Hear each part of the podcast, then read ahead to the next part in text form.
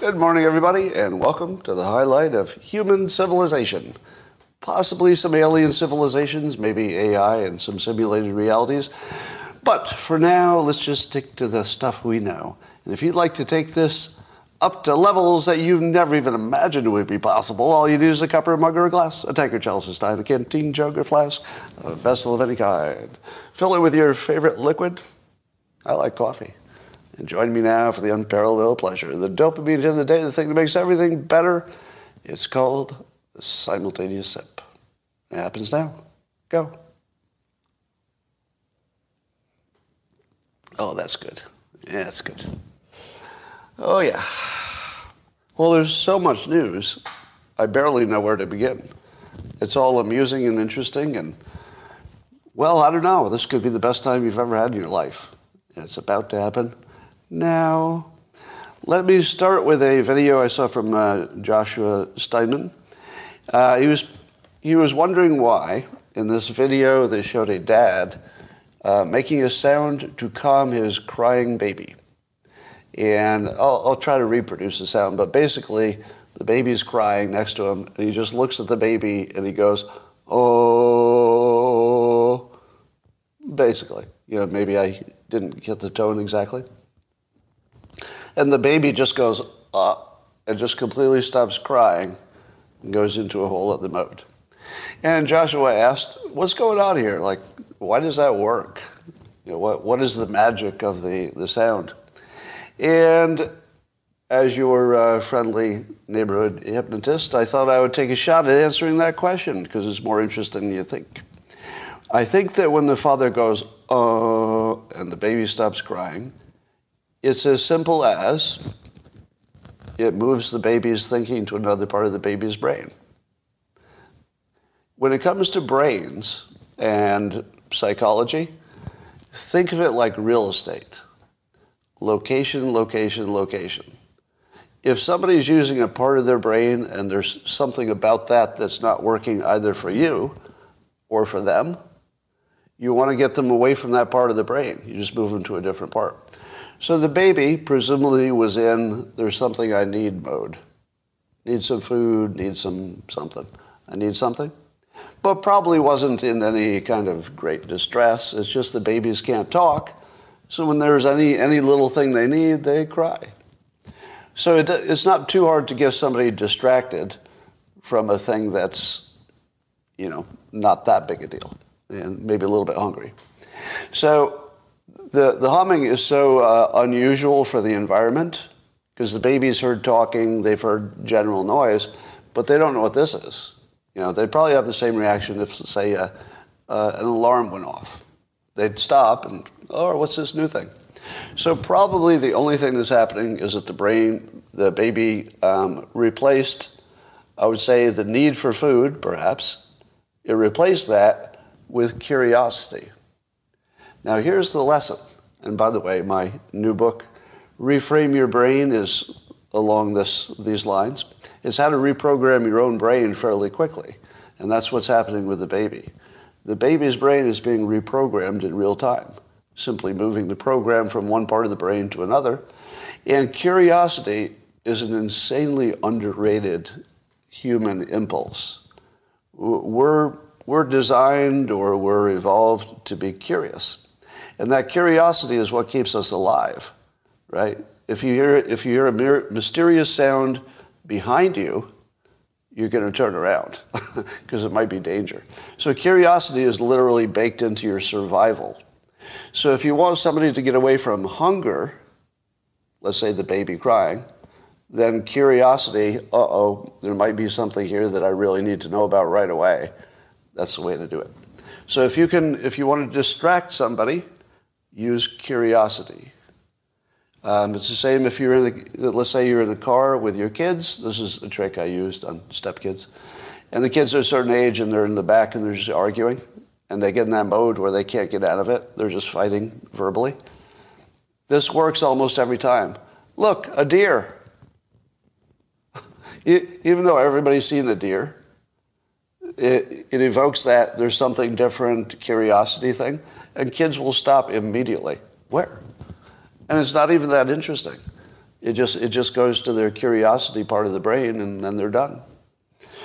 So that is the uh, same kind of effect that, at least in one way, it's the same kind of effect as a reframe.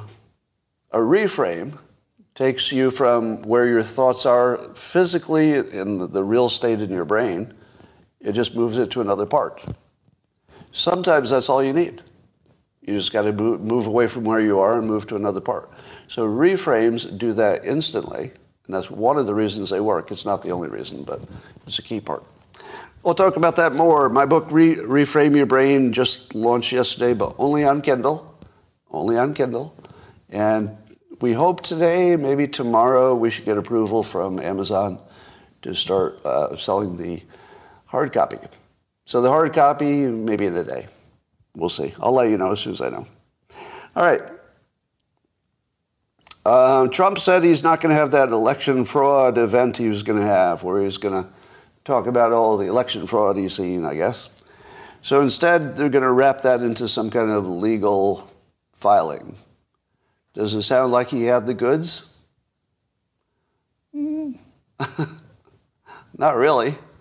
I think if he had the goods, he would go along with it. So I remind you that 95% of all election claims are false. Don't know if there are any real ones. I don't know. Oh, damn it. I just got demonetized. Shit. I, I don't know that for sure, but those are the key words that got me demonetized the last several times. you, you can't say anything about it. So um, I think when I talk about it again later, I'll use key, code words. I think you'll know what I'm talking about, but when we get to that point, I'm just going to use code words. All right. Um, apparently, there's a technology that can make plastic, or it can replace plastic um, using plant and woods, you know, plant-based stuff and wood. Now, apparently, this is already in use. It's just more expensive than the old-fashioned way to make plastic. So the the big, you know, the big change would be if they could make it more efficient, and I guess they're working towards that. And it's starting to grow this plant-based and wood-based uh, plastic. Now, if this becomes a big thing, let's say all of our plastic started to get re- replaced with plant-based and tree-based plastic, logically you would want to increase your uh, your supply of plants and trees. So if this were me, I would be looking to add something um, out of some kind of a fertilizer-like thing to the planet, if you could.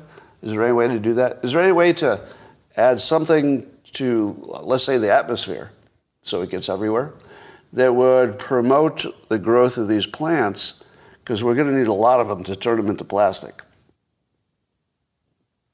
I can't think of anything. If you think of anything, let me know. CO2. CO2. Well, now you're thinking. This brainstorming session is going well so far. CO2. Well, I'll take that under consideration. Well, New Zealand, uh, I, th- I, think this was in a Peter Zeihan tweet, has figured out how to lower the cost of housing. Do you, do you want to know what amazing, amazing idea they had to do it?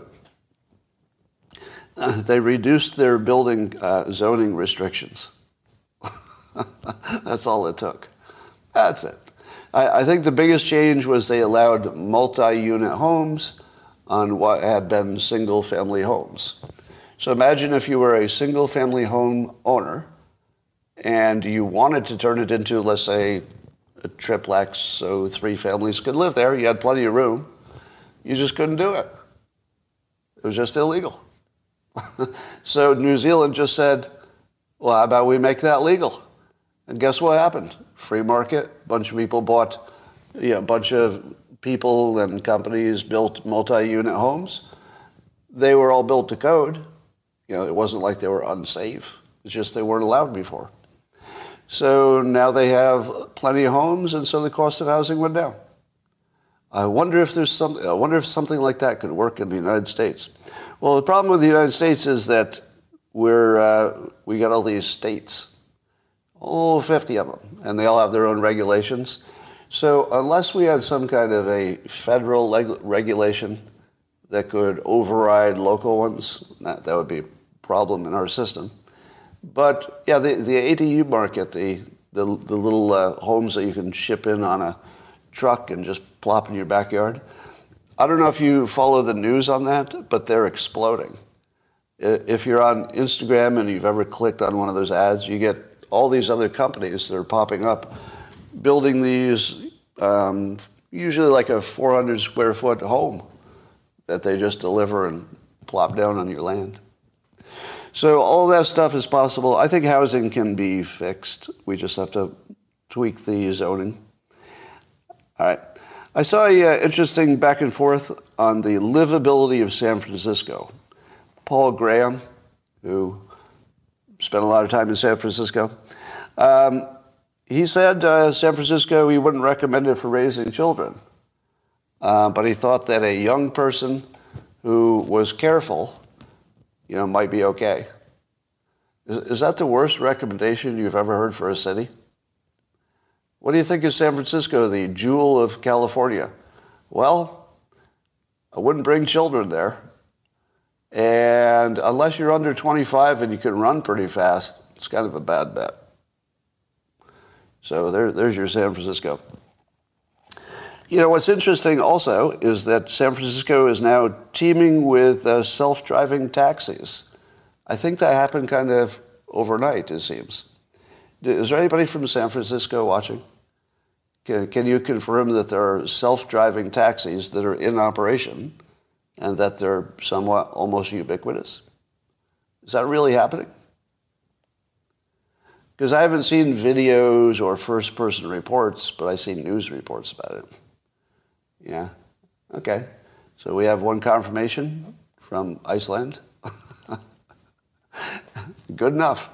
Um, so that's interesting. Now, what's interesting about that is, uh, years ago I wrote a book that you can't buy because I'm banned for most of my other books. Um, it's called The Religion War. It was a sequel to my book, God's Debris. And in The Religion War, it was set in a time in the future, because I wrote this 20 years ago. It was set in a time in the future where small drones were attacking cities. That's happening now in Moscow, right? Small drones attacking cities. And uh, that the, the, the main mode of transportation was self driving taxis that you could call with your app. This was 20 years ago. And the other part was that there, um, if you used your massive databases of computing that knows what everybody's doing in the world, sort of like we have now, um, that you could identify what I called in the fictional story the prime influencer. The prime influencer. The idea was that, uh, you know how ideas just sort of catch on? There'll be something that is in the back of your mind for a while, or maybe you never heard of, and then all of a sudden, everybody's into it. And it seems like maybe it had been around forever, but why does everybody care about it right now? And the fictional idea was you could trace back the lines of influence if you could find out who did what social media, who knows who, you know, who has influence over who, uh, that you could find the lines of influence and that you could identify the one person. Now, in, in the fiction model, there was one person. In the real world, it would be multiple people who had influence over their domains. And I wondered, could you identify somebody in today's world that had such an influence over politics, let's say in the last you know eight to ten years, that no, it's not me. Uh, it's not me. Can you can you think of one individual who changed the actual canvas? I mean, things look really different. Mike Cernovich. and the fun part about it is there's a lot of people in the world who've never even heard his name. Now, I'm not going to, I mean, I'm not even going to press the argument. Because if you know, you know. And if you want to know, you can figure it out. You can talk to people. You can do a lot of research. Someday somebody might write the book. Like if you saw it in a book, you know, what things he influenced and then, and how that spread out. Now, I count myself as one of the people who you're listening to primarily because of him. In my earliest, you know, forays of talking about politics. He boosted me. But if you didn't notice, he's boosted a number of other people. So he got there on his own with, you know, Gorilla Mindset, his book, and being one of the best tweeters of all time, right? And having the, the full, full set of communication and persuasion tools, which is unusual to have a full set. And he did more than just make his own brand well known, but he seeded a lot of other people, including me, so that when our influence, our influence grew, it was sort of a, a, shadow of things that were at least compatible with a lot of things that, that he would influence. So I think someday we'll actually be able to measure this, and you'll be able to find out who is the most influential, and there's no way to f- track that now. You, you would actually have to really be immersed in this sort of social media political world to even, even know who is influential. Because there are a lot of people you see on TV who are the, you know, the talking heads with nice suits who just say what everybody else says. They don't have any persuasive power whatsoever. Nobody's trying to copy them, right? Nobody's looking at Jake Tapper and saying, I, I like that suit. I mean, he, he wears really nice suits, but no, nobody's looking at him saying, I'd like to be that haircut. You know, whatever he's doing, I'd like to do more of that. Like that's just not something that the normal media inspires. So you have to look to other people for that. All right, here's my opinion on the cities. Speaking of cities, um, I think that cities are not just places where there are too many addicts, they're also that. But I think the cities are addicts themselves. And they're addicted to destructive empathy the empathy that feels good, like, oh, I, I'm, I told you that I'm a sanctuary city. I told you that my police don't arrest people. I told you that we're not bad to the street people. So there's some kind of, I think it's probably uh, dopamine. There must be some dopamine hit that you get from acting superior, morally superior, having more empathy than other people. But that's largely, you could call it liberals but that feels insulting to me. I, am not going to say the cities are being destroyed by liberals, because I'm pretty sure there are plenty of liberals who don't like anything that's happening in the cities, right? So it's not liberals per se. There's some kind of addiction. It feels like, and when you see that reason has been dispensed with, what does that tell you? Because these are not all stupid people. There's an addiction. And I would, I would think that, uh, you know, without getting, who, getting into who's a progressive, who's a liberal, without even getting into the politics, the, I think the politics probably follows the emotion, not the other way. And I think that there's an addiction to being nice or empathetic that they can't shake. Because the way you would fix any of this stuff is being meaner to people. Am I right? The, the solution to the cities is to treat the people who are in the worst situation already to treat them in, in a mean or severe way, because that's the only thing that changes behavior, basically. So here's my prediction cities, like addicts, have to hit bottom. Cities have to bottom. They can't come back until they bottom because there won't be the will to do anything. As, as long as it's sort of working, you know, you're sort of still, you know, the, the traffic lights are sort of working and you know it's still sometimes the police show up maybe late but sometimes they do. You know if as long as it's still sort of working nobody's going to change anything because they're addicts. They're addicted to the feeling of being kind to people. But at some point they will hit bottom and there'll be you know some city will just become unlivable completely and then things will change but not until not until then so wait for the cities to bottom, and I don't think we're quite that close to it. Might be within three years. Total, total destruction of city living. And that will be not the bad news, that will be the good news. Right? If you're not aware of this, when an alcoholic hits bottom and they survive, which is dicey, that's the only, the only way they can ever get better is hitting bottom. So it's not bad news, it's necessary news. This episode is brought to you by Shopify. Whether you're selling a little or a lot, Shopify helps you do your thing, however you cha-ching. From the launch your online shop stage, all the way to the we just hit a million orders stage. No matter what stage you're in, Shopify's there to help you grow. Sign up for a $1 per month trial period at shopify.com slash special offer, all lowercase. That's shopify.com slash special offer. All right, uh, Brazil is testing some kind of a cocaine vaccination. You get the vaccination and the cocaine doesn't feel so good. I don't have great hopes for that. But it does suggest that if Big Pharma got involved, anything could happen, meaning that they could force, they could make it mandatory, I suppose, you know, if they, if they had enough power over the government. So I'm not in favor of uh, vaccinations for cocaine users. I think they would just switch to other drugs. And they, you just have to keep upgrading the vaccination. Then you'll have a, a, fentanyl vaccination, which I think they're working on actually. Then you'll need a heroin vaccination, and then you're going to need a marijuana vaccination.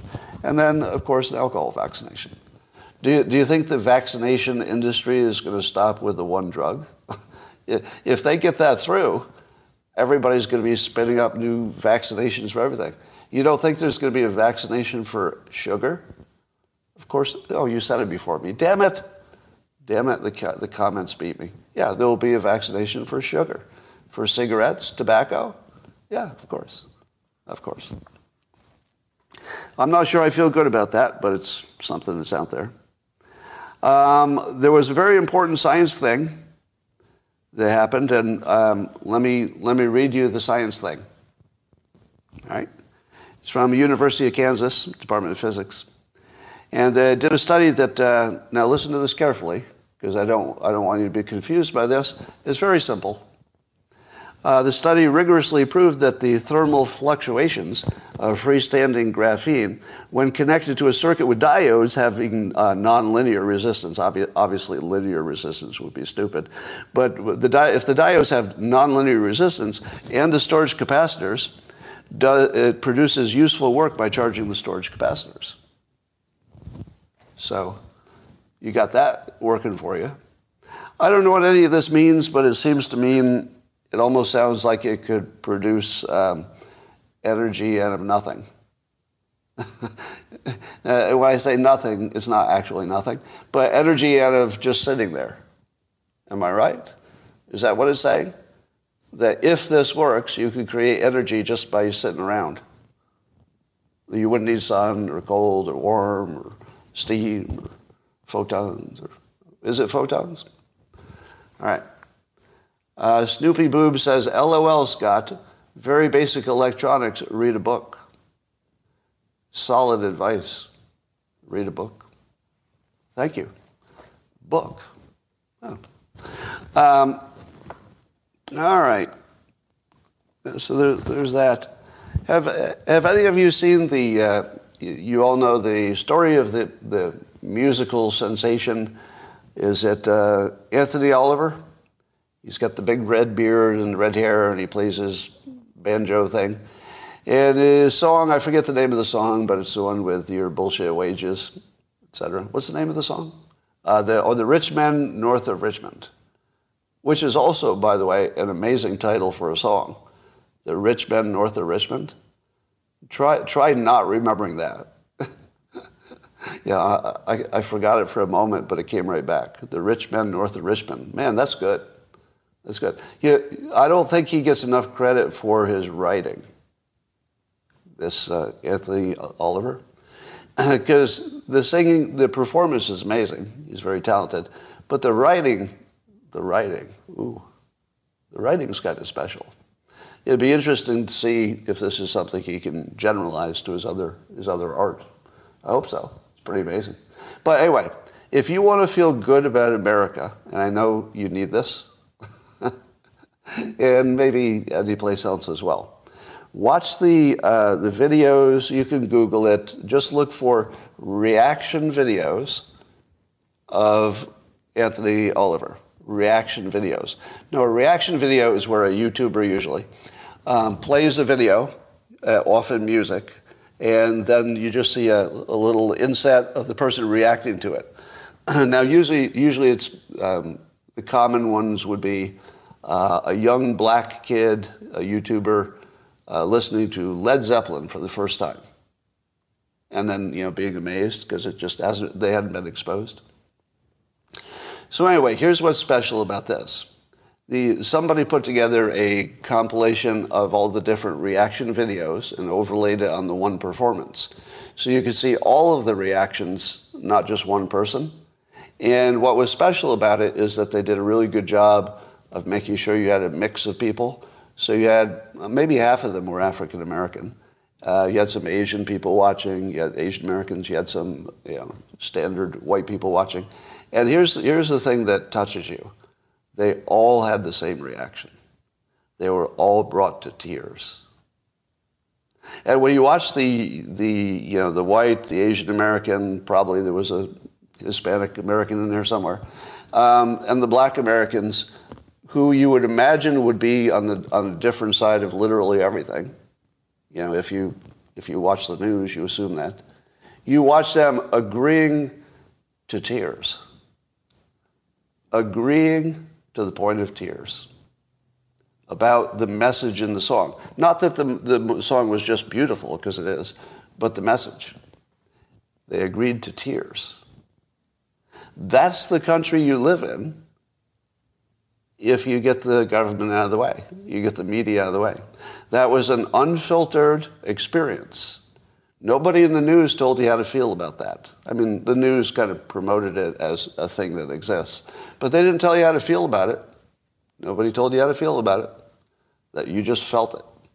And then and you could see in this that maybe maybe this will be the moment when people realize that the most important reframe in American history is available but not yet taken. It's available because we all know it. You know what I'm talking about. It has never been black against white, or at least not in modern times. No, it's always been rich against poor. That's what the song gets to. It gets to that, and everybody recognizes it upon exposure. That's it. If you just say it, you know, again, if you're just a, a person on TV with a suit, and you say, uh, let me tell you, Jake Tapper, the real story here is that we should be talking about the uh, rich versus the poor. No impact. No impact. It's just a talking person saying some words. Then you watch Anthony, um, Anthony Oliver choose words that are just better chosen, more emotional, more persuasive than anything I've ever seen on the same topic. And he just cut through everything.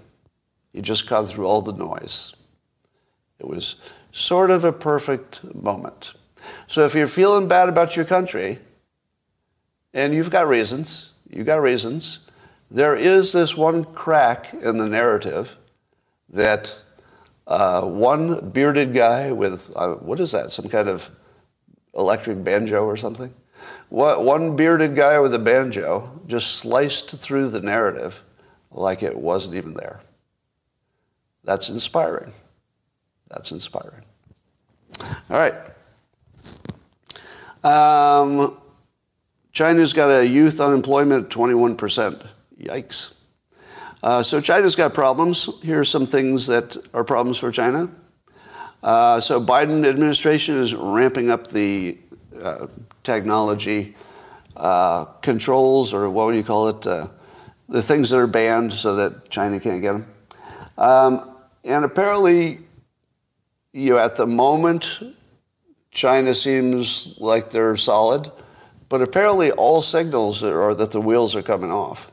All right, the unemployment is high. They've got a population bomb. They've got they've got a lot of they printed a lot of money. I didn't know that, but they printed more money than the U.S. has, um, percentage wise, and um, they're, they don't have access to mid or high end semiconductors, and there's no plan when that could happen. What would happen to China if they're actually cut off from semiconductors beyond the, the lowest level of them? There actually the civilization would grind to a halt. And that's actually what it looks like right now. Now, if we put um, restrictions on China getting semiconductors, what does that do to the risk of war with Taiwan? Does it make it more or less? I feel like they almost have to capture Taiwan to get semiconductors. Am I wrong? So, you know, there, there are lots of other forces. So I don't, I don't think. Oh, let me tell you something that the news didn't report on. So this will be, I think this will be the first time you've heard this. Uh, Vivek uh, eliminated the possibility of China going to war over Taiwan. Now, when I say eliminated, I don't mean forever. Not forever. Forever is still alive, right? But let me tell you how. Vivek gave an interview in which he said that uh, since we rely on the semiconductors, there is no way that China is going to get Taiwan as long as we rely on their semiconductors. But we're working hard to make this stuff domestically. And Vivek says directly, once we can make this stuff domestically, Taiwan becomes a civil war and not our problem. Do you see it yet? Do you see it? He, he, stopped, he stopped any chance of war with Taiwan. Because what he said was, if you're patient, you can have it. That's, no, he didn't say that. This is me putting my own words on it. But the way China's going to hear it is wait, wait, wait, did I hear that right? A major candidate for president who may, in fact, become president because we're over in China and we see that the only guy who could stop him seems to be indicted four times. He's running against a cadaver and DeSantis is falling. Oh shit, we better listen to what he says. Because you know they're listening to the major candidates, right? So imagine you're China you have a strategic goal that's, you don't care if it takes 100 years or 1,000 years, you're fucking getting Taiwan back. And you know what? That's what I'd do if I were them. If I were China, I'd be saying, I am getting, we are getting Taiwan back. There, there's no way that the U.S. is going to have this like major ally sitting in our harbor forever, right? We, we get that we can't do it right away, but we're getting it back. If you tell China, who has you know the thousand year plan, that maybe if you wait you know eight years or something like that, that it'll be much easier for you to do it. In fact, you won't even get much resistance from us. Now, if you were them, would you go soon? If you could just wait? You wouldn't. No. China is a rational actor with a really long uh, timeline and patience. Vivek told somebody with, a, with good strategic thinking and a long timeline that if you do it in the next eight years, you're fucking crazy. That's crazy. Because we're going to stop you. and it's trouble. And if you think it's not nuclear, better think again. Because those microchips are a basis for our civilization. We're not going to not have them, period no war. The odds of war with Taiwan dropped to zero as soon as he said that. Am I wrong? And am I the first person who told you this? Now, let me say again that we're seeing candidates accomplish things in the real world like I've never seen before. He said exactly the right thing to stop a war. I mean, a lot of you thought, oh, it's pretty inevitable, it's going to happen next year. there's no way it's going to happen next year. There's no way China's going to go when somebody at that level gave a real good argument why waiting eight years is really smart. Really smart. Now, that's a real world effect while he's a candidate. Who else is doing that? RFK Jr. In my opinion, RFK Jr. is, you know, surfacing things about vaccinations and our, our food and chronic illnesses and the border, the border. I mean, RFK Jr. has done more for our understanding and therefore, I think, an ultimate solution to the border than Trump. Than Trump. RFK Jr. has done more to close the border. We're not there. But he's done more to set the stage than Trump. Trump did a lot of talking. RFK went down there and he dug in and created a movie about it, and now he's, now he's telling you exactly what the problem is. That's way more productive, right? So just hold this in mind, the amazingness that's happening right now. The candidates are so fucking strong that they're changing the world as candidates. As candidates. Have you ever seen this? Now, let's talk about another one. Larry Elder was on the, uh, the Breakfast Club um, yesterday or the day before. So the clips are going around.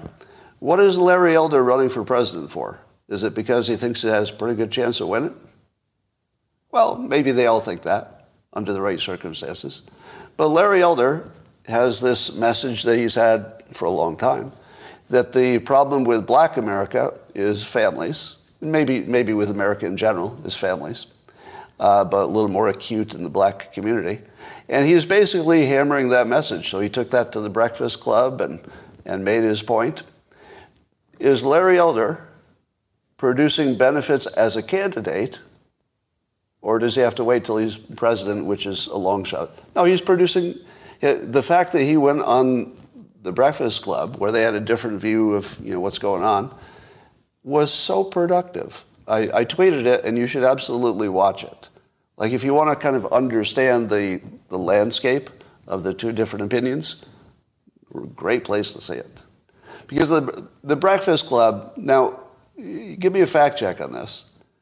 But one of the things that impresses me about them is that they do seem intellectually very flexible and very well informed. Am I wrong? That they're intellectually flexible and very well informed. So they're really quite a national asset at this point. Now, you uh, don't, don't confuse that with agreeing with them. You're not supposed to agree with them. It doesn't work that way. But do they, do they show intellectual flexibility? Do they bring in important topics? And do they, you know, bring you maybe to another better understanding because you've seen some, yeah, I think they do. It's long form and they let people, you know, talk it out. It's very good. So there you go. RFK Jr., Vivek, and uh, Larry Elder killing it as candidates. It's very impressive. All right. Uh, you know, you want me to talk about the fact that uh, Biden apparently had a secret name, Robert L. Peters, and uh, there are a bunch of references to it on the the laptop, and of course, uh, you, you might remember if you if you saw the uh, saw the video of Tucker talking about it, that his family called him called somebody Pedo Pete. So some people are saying that Robert Peters and pedo Pete might be the same thing, and it has something to do with Biden. I, I'm not comfortable with any of those accusations. Um, I'm just telling you, they're rolling around. All right. And I guess uh, Representative Comer has asked for all the unredacted documents that have uh, that fake name in it, Robert Peters. Now, don't you think this is going to get you one step closer uh, one step closer to unraveling the Biden crime, family situation. Now, um, you know what this means, though? There's a very good chance that our, uh, our next election will be a contest between Robert Peters and uh, John Barron. So Robert Peters might be running against John Barron for president. Because you remember Trump was allegedly John Barron. He would call people and say it was somebody else. so let me ask you this. Uh, there are quite a few candidates who are running for president. If you were to look at all the other candidates, and by that I mean the ones that the experts think will not be in the final race, because the experts are still saying it's Biden versus Trump, right? Based on the polls. How many of all the other candidates also have a second name that they use. I'm thinking it's zero. Do you think Chris Christie, you know, is actually you know George McGee? Maybe I don't know. Maybe maybe they all, or or or the other way. Maybe they all have secret names. Do any of you have a secret name? all right. Well, speaking of secret names, um, I have a I have a hypothesis that a candidate's name has more to do with their success than is obvious. Now, and the, and the hypothesis goes like this. The more fun it is to say their name, or the more interesting the name, the more advantage they have. Now, it's not predictive like they'll definitely win because they have a good name. But Barack Obama was hard not to say. It's, it's almost like uh, playing the drums. Barack Obama, Barack. I mean, it's almost got a percussion to it. It's just like a great thing to say. Um, how about AOC? Right? The fact that she needed the three letters because her name was sort of long and interesting. All right. Uh, Trump himself. Trump himself. Trump is a fun name to say, right? So here's another name that's fun to say Vivek Ramaswamy. But it's got one problem that it's hard for you know your standard American to remember the name and then pronounce it correctly. Vivek, but it's fun to say once you get it. You know, once you're like one, one of the smart people who knows how to pronounce it, you can act like you're smart in front of your friends. Well, have you heard of Vivek Ramaswamy? You know, if you could if you could pronounce it right, you sound like you're the smart one in the room. Because the other people are going to be, what's, what's that, Vivek Ram, Ramaswamy? You know, they're all going to be doing that. And you're like, I think you mean Vivek Ramaswamy. so quaint. Um, so you want to be that person. But I only noticed today that Vivek Ramaswamy has interesting initials. VR. Come on. Come on. You tell me that if he, let's say he gets to, you know, a higher level, you know, he's knocking on the door right now, but let's say he gets really into the main conversation, which I think he's going to do, by the way. Um, people are going to call him VR. You tell me that's not fun to say, VR? Oh, it is. oh, it is. It's V for victory. Yeah. And I don't know. The, this f- names that are fun to say thing is pretty powerful. All right. Uh, I would also say, have you noticed that uh, Vivek has been on Tucker's show, Jordan Peterson's show, um, and uh, where else was he? He was on, well, everywhere basically. John Stossel. And all of them seem to have a positive opinion of him. Right? And then Elon Musk tweeted once or twice yesterday that Vivek is an interesting candidate with potential. So just hold this in your mind. People who are impressed with him and believe he has the, at least has the capabilities of being an impressive president. Tucker, Jordan Peterson, Elon Musk, John Stossel, and me, because I endorse Vivek for president. Now, are you noticing a pattern? you see any pattern? Did, did you notice that um, Cernovich has sort of moved away from DeSantis? Do you see what's happening? Yeah. It's uh, internet dad time. Internet dad time. The internet dads are tapping you on the shoulder. And it's very subtle so far.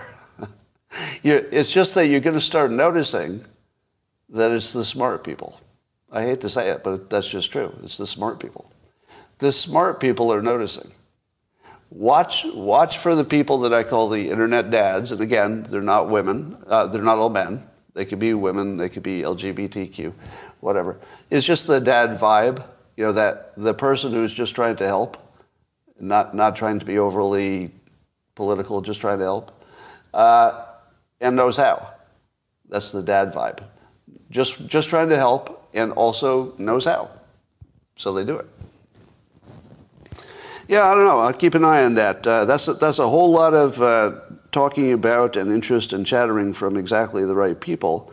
And I want to I want to put this in your mind. Put this image in your mind. Imagine a world, and at the moment it's unlikely based on current polling, but imagine a world in which Vivek ends up in the final contest and he's debating on stage either one, Biden or Kamala Harris. Just put it in your head. Make sure you've watched at least one Vivek a long form interview so that you can see what kind of skill he brings, which we've never seen, by the way. You know, as good as Trump is, Trump's sort of a, uh, a bully debater, but nobody does bully debating, you know, energy debating better than he does. He's just the best at the energy, you know, control, alpha, dominant kind of thing. But Vivek, we've never seen. We've never seen this. he, he has a control of the topics and a facility with words. We've never seen this. And it would be interesting to see how far this could go. Um, but I think you're going to see it. He's rising. Um, I think that if you saw an interview or if you saw a debate, if you imagine it happened, between Vivek and Joe Biden, here's my prediction MSNBC would have to fake a power outage. That's a real prediction. In the unlikely event that Vivek and Joe Biden end up in a one on one debate, I predict that MSNBC will have a technical problem that they lose, they can't, that they just go off the air. or, or there will be no debate. That's a possibility too. But there's no way, there's no way they're going to put Biden up there with Vivek. They can put Biden up there with Trump. Trump would destroy him. But they might think they have a shot with that. You know, maybe. It would be wrong, but they might think so. They don't have any shot with Vivek. They have none. That, that would be a slaughter. So I heard some people say that uh, Trump and Vivek might not get along because you know they're they're both strong-willed people. Here's my take, which I feel very confident about, but of course I couldn't know for sure. But I'm very confident about this. This is my read on Trump. He doesn't suffer fools, but if you're smarter than he is, he, he's all he's all about it. And as smart as Trump is in, in his way, I mean, there's nobody like him. Vivek is smarter than him and he knows it. Trump, Trump would know. I know it. Do, do you know how hard it is for me to say somebody's smarter than me? Come on. That's pretty hard for me to say. But in this case, it's kind of easy because he's actually just smarter than me. He's smarter than you, too. So get over it. But Trump does not have an ego problem per se about people who have so much skill that if he were to work with them, the two of them would be stronger than either of them together. So I think you're, you're very misinterpreting Trump's personality if you think he would run away from or, or have a problem with a person at the highest capability. He has a problem with the um, General Milley types. You know, General Milley? When I watch General Milley on TV, I think to myself, is it just me or does he seem not smart? He just, he just seemed not smart. I mean, I hate to say it. He was smart enough to become a general, so that's pretty good, but not really Trump smart, right? He wasn't Trump smart. He wasn't even Pence smart. And he's definitely not Vivek smart. I mean, you can tell. So I think that Trump and somebody with that level of capability, especially someone who has been supportive of Trump, you know, in a general sense and a legal sense, yeah, I, I think it's closer to they would get along amazingly but if you say, would there be rumors of them having big fights over topics? Of course. Yeah, if they work together in any way in the future, they would have big fights over topics, and then they would get over it, and then they just get on with life. Yeah, of course. Um, Newt Gingrich says uh, he heard, so this is hearsay, which he calls it hearsay. meaning that he heard it from somebody who heard it from somebody, basically, that uh, that Fani Willis prosecutor got a call to say that uh, Trump had to be indicted on Monday to cover up the bad news story about Weiss's screw up. Now, do you think that happened? Do you think somebody in the Democrat power structure said, no, you've got to go on this today? And she, she pushed back because she wasn't ready. And they said, no, it has to be today because of the news coverage. Um, I'm going to give that a probably, probably, only because it sounds so normal, right? It doesn't sound extraordinary enough where I'd say that's too on the nose because it looks to me sort of like normal business. And I don't even think that this is illegal, is it? Would it be illegal to say, you know, you could get two benefits if you do it today. If you wait, you only get one benefit, but you were going to do it anyway? Is that illegal? I mean, doesn't the defendant have a right to a speedy trial? So if the pressure was to make it more speedy, it's going to be hard to say that was illegal. It would be coordinated. Yeah. Now, uh, the Proud Boys leader, uh, Enrique Tarrio, who was not even at the January 6th thing, is uh, they're, they're trying to put him in jail for 33 years. So that's what they're shooting for 33 years in prison. Do you see uh, that to be uh, something about Enrique Tarrio or the Proud Boys? Is that what that story is about? No, it's not. It's about you. It's about scaring you and making sure that Trump looks as bad as possible. To me, it looks like uh, this person is going to be sacrificed. sacrificed in the sense that if they can if they can give this one guy who would be notable in the story, because everybody's heard of the Proud Boys, so the leader of the Proud Boys is a big part of the story. Um, if they can give this guy 33 years, or even working toward giving him 33 years, is going to make whatever Trump is accused of look more serious, right? To me, that's probably the only reason it's happening. I mean, I could imagine they wouldn't even charge him. you know, uh, if Trump were not part of the story.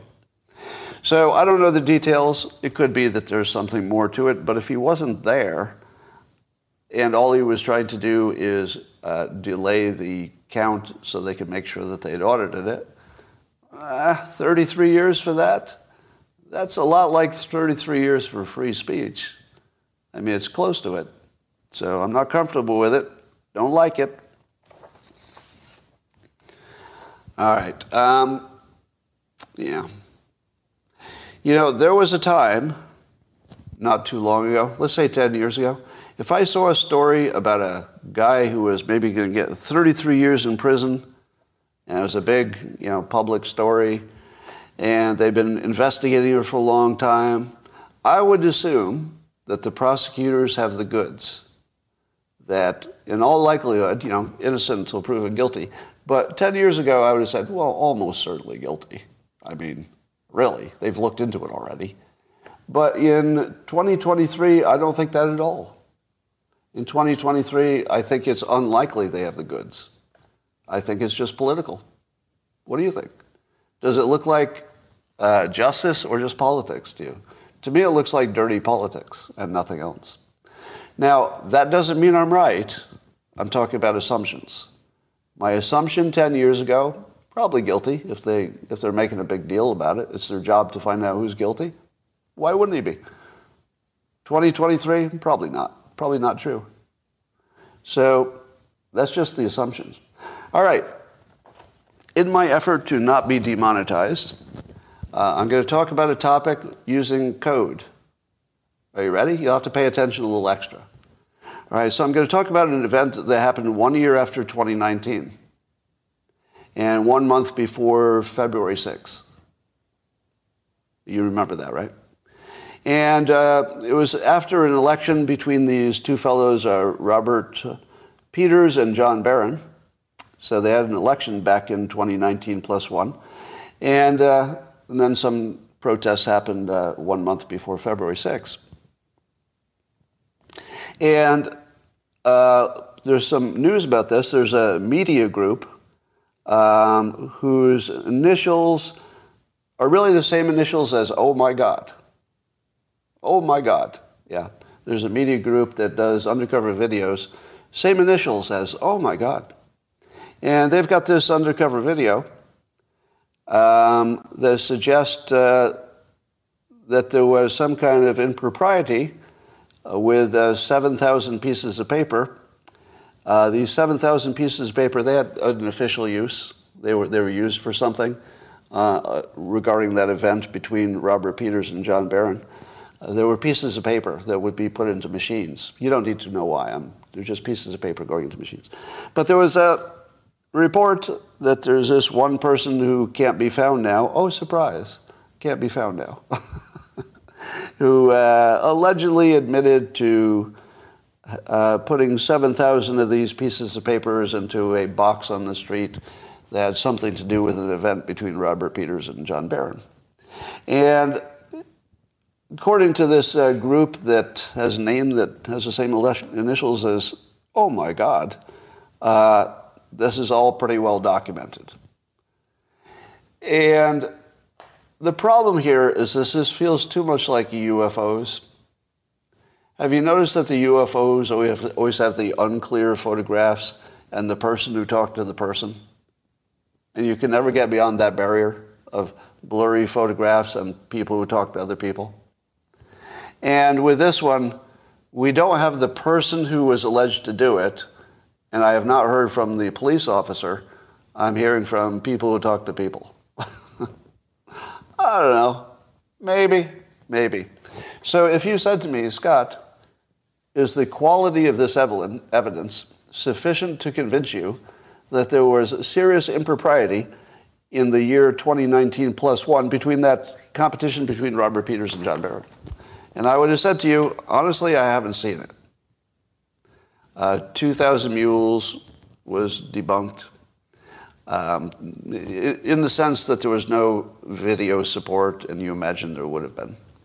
So that uh, not debunked in terms of falsified, but debunked in terms of the obvious thing you would look for to confirm it wasn't there. Video somewhere, at least one video or one witness or one confession, something like that. So we didn't have that, but. So I'm of two minds, and it goes like this. Number one mind, I need some evidence. Now, I know there's evidence, but you need, you know, a court or some follow-up to, to find out that the evidence means something. Not just evidence. Evidence is kind of meaningless until you've confirmed it. Um, so on one hand, the rational part of me says, you know, I don't see the evidence, and people have been looking pretty hard. I've seen claims, but they're all kind of UFO quality claims. So, under normal circumstances, if that were the only decision I were making, I'd say, you know, I'm going to bet against finding any problems there. Finding. That's different different discussion than there are or are not problems, just finding. but have you noticed, or have I mentioned, or have you been here when I mentioned, and Tucker Carlson has said it a lot as well, that the Democrats always blame you for what they do? And every time it happened, I would say, just a coincidence. You're just, you, you're just shaping the evidence to fit your narrative. It's like, okay, confirmation bias. It's not, it's, they're not just literally blaming you of what they're doing. That would be stupid. And then you see one evidence after another. Now, even if you don't believe that they're intentionally blaming you for what they're doing, how do you ignore the pattern? I mean, the pattern is very well established. they do seem to be blaming the Republicans of the things they are later confirmed to have done themselves. Now, fast forward to the present. A guy named uh, John Barron is being indicted on RICO charges, meaning that he didn't just try to do something, they say, but rather it was part of an enterprise of people conspiring to do something. So they always accuse you of what they're doing, and they just accuse this poor John Barron fellow, whoever he is, of a RICO kind of situation. I, am going to have to go with the obvious. The obvious, the obvious future is that there's a RICO problem here on the Democrat side, and that they conspired to make the events of 2019 plus one come out the way they wanted. So I don't see the evidence, but I think it's largely guaranteed. So am I allowed to say in public, I have zero evidence, but given the larger situation, and that includes the fact that in all of human history, there's never been a complicated, high stakes system that is not fully uh, transparent, and there are lots of people involved who have high interest in, in uh, distorting the results. That has never existed in human civilization without becoming corrupt over time. Never. There's not any example of it ever. The church. yeah, you could try pretty hard to give me a counterexample. How about the, how about the finance um, world? All, all totally straight, right? No. No. Whenever you've got something complicated, high value, and lots of people, it's always corrupt. How about the uh, crypto world? All, all good, right? No. It's just full of scams. But we have been told by some entity that you could imagine is coordinated in a RICO kind of a way. We're told that all 50 states were the only exceptions to the thing that is an unbroken trend in human civilization. That wherever there can be fraud, there is. Wherever there can be. And this is the very situation where they, it most can be. Now, when you say to me, Scott, Scott, Scott, they audit this. Really? Uh, show me the audit where they found out the woman, allegedly, who threw away, I'm just making this up, this is not an actual claim. Uh, show, me, show me how you audited the person who collected a bunch of ballots from some place they thought would go one way and then just threw them away instead of delivering them to the, the drop box. Wh- which part of the audit picked that up? Which part of the audit picked up, allegedly, anybody who coordinated a lot of people and brought their ballots to one place and maybe they shouldn't have been voting? How, how did they audit that? You can't audit that. That's not even subject to audit. If you had, if you had direct evidence of it, you know, somebody caught it on tape or there's a confession, well, then you could make something of it. But you can't audit the thing you didn't see. Right? Everything that happens before the thing gets in the ballot box, all of that's invisible. And apparently that's where the, the most likely place that fraud would happen. Well, there are two places. One would be if some kind of a hacker situation got involved, and I see no evidence of that. But it would be the thing that would be, at least in theory, hard to find. Do we audit the code of the machines? I don't think so. That's not a thing because it's proprietary. You can't audit their code. So if you can't look at the code and you can't look at anything that happens before the actual whatever is stuck in the whatever box, how do you know anything happened? All right, so I'm going to go with uh, the fact that they charged uh, Trump, uh, who? John Barron. Uh, they charged John Barron with a RICO is, in my opinion, a guarantee that they are part of a conspiracy that would be subject to RICO if we had the evidence. What do you say? You don't think the media, the intelligence organizations, and the Democrats colluded toward a common illegal uh, goal? Of course they did. to, to, it seems kind of obvious.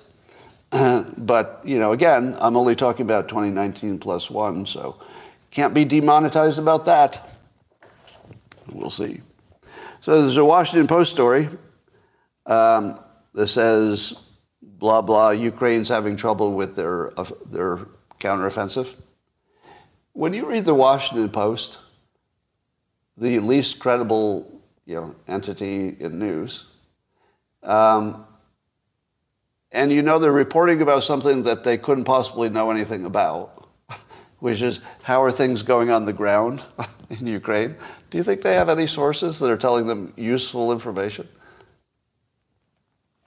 So this story is not about Ukraine, even though they, they have a story, Washington Post has a story about it. The story is, I laugh when people ask me how bad I feel about being canceled in newspapers. I actually took money from the Washington Post when they were running my comic. I always felt dirty about that, honestly. I felt filthy that I was taking money from the most corrupt industry and the most corrupt entity within the most corrupt industry, the news. I hated that. The, the fact that I don't have to say I work for the Washington Post, you know, indirectly through a comic strip, is really freeing. I like how that feels. I like their money. Their money was good. But, you know, uh, I'll probably still eat. Well, anyway, I don't know what's happening in Ukraine, but neither do they. That's the story on Ukraine. Did I know Gary Larson? No, not personally. Um, we obviously we know all the same people in common. Uh, I feel like I forgot a story here. What the heck was it? Probably not. No, looks like I had it all. Bam, I'm good. All right. Um, So Trump has caused his election claims uh, event. So maybe that tells you he's not so confident. All right, Maui. Um, I don't know what to say about it. I'll tell you what I think um, to look out for for fake news. There's a story about the, the water conservation guy or the water manager of Maui and somehow he didn't allow the water that was sacred to be used for the fire. I don't believe that story, do you? Do you believe that? Do you believe that during the fire, the authorities said, We need your water, and that he didn't release it? I, I would, some of you believe and some now. I would wait for a confirmation of that one because that has too much of the on the nose to it. You know, just as the left wants to say it was climate change. All right, that's a little too on the nose. Right? All right, that's a little convenient, isn't it? Um, the fact that it could be the climate change guy, really, really, the climate change, you know, the one who's most associated with, you know, loving the land, I guess, that, that he's, that it'd be, no, he didn't resign. The, the guy who resigned was the head of, uh, the one who didn't sound the alarm. That's a different guy. Now, the guy who didn't sound the alarm actually had a reason, which was the, the uh, guideline said, don't use it for a fire. I mean, effectively, he said, use it for just this. And I think, uh, and his concern was that people would, if they hear the tsunami thing, they would head up, um, uphill, and uphill is where the fire was. However, as others have pointed out, who sees a fire and runs toward it? And, and wouldn't all the smoke in the air almost immediately clue you in that your tsunami was not your biggest immediate problem, right? So I feel like it would have taken about like a minute and a half for the crowds in the street to talk to each other and say, no, no, no, they're just sounding the alarm, it's that fire. Just run away from the fire. Yeah. So I'm going to go with the people who say he should have done the alarm. And if the reason he didn't is because there was a guideline about it, then the guideline's the problem, not him. Do you know why? You cannot ask somebody in that situation to, to uh, ignore a guideline because he would be fired if some, well if somebody died because he because he ignored the guideline if somebody died because of that that would be on him and that's more than you can ask an official in that situation. So I'm going to say, you know, we wish he had acted like a hero. Okay. We, we wish he had used his common sense and done something different. Okay. I'm, I'm with you on that. But he was in a situation where making that decision was stupid for himself. In other words, not doing something probably felt like the smarter thing than doing something that was against the policy and being the reason somebody died. You don't want to, you don't want somebody to die and you violated the policy in a way that looks like it caused it. That's the worst. So it's, it's super bad that maybe he was responsible for people dying even more than if he'd done the wrong thing. But we don't know. So it's bad either way, but uh, I'm going to say I would put a little more pressure on the guidelines for not being sufficient to give him you know, warning. The, here's what the guidelines should have said. Uh, this siren is only for this purpose, but use your judgment. Right? It wouldn't, wouldn't that have solved everything? Just better guidelines. This guideline should only be used for tsunami. But if something else comes up, you know, if we're attacked by aliens, use your judgment. That's what it should have said. If it had only said use your judgment, you know, there could be an exception that requires people to get out of their homes. Everyone, everything would be fine. I, I blame who wrote the guidelines. Yeah, I blame the guideline writer, not, not the person who followed it, because that was an impossible situation. We think he chose wrong, but you'd have to be in that situation to know, to know that he was risking his life. If he, if he did a positive thing that killed somebody, he was risking his life.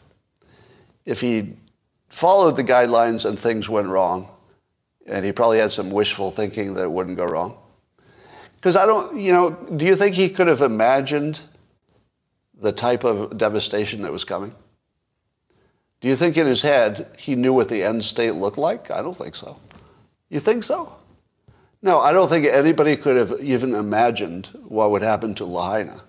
You, even if you saw the fire coming, you know, from the lesser populated part of the island, you know, and you saw it hitting even the suburbs, it would be just hard for you to imagine that everybody couldn't get out.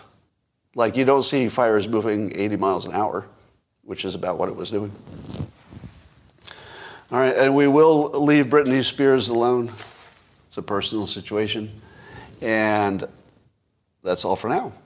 I will talk to you later, YouTube. Thanks for being awesome.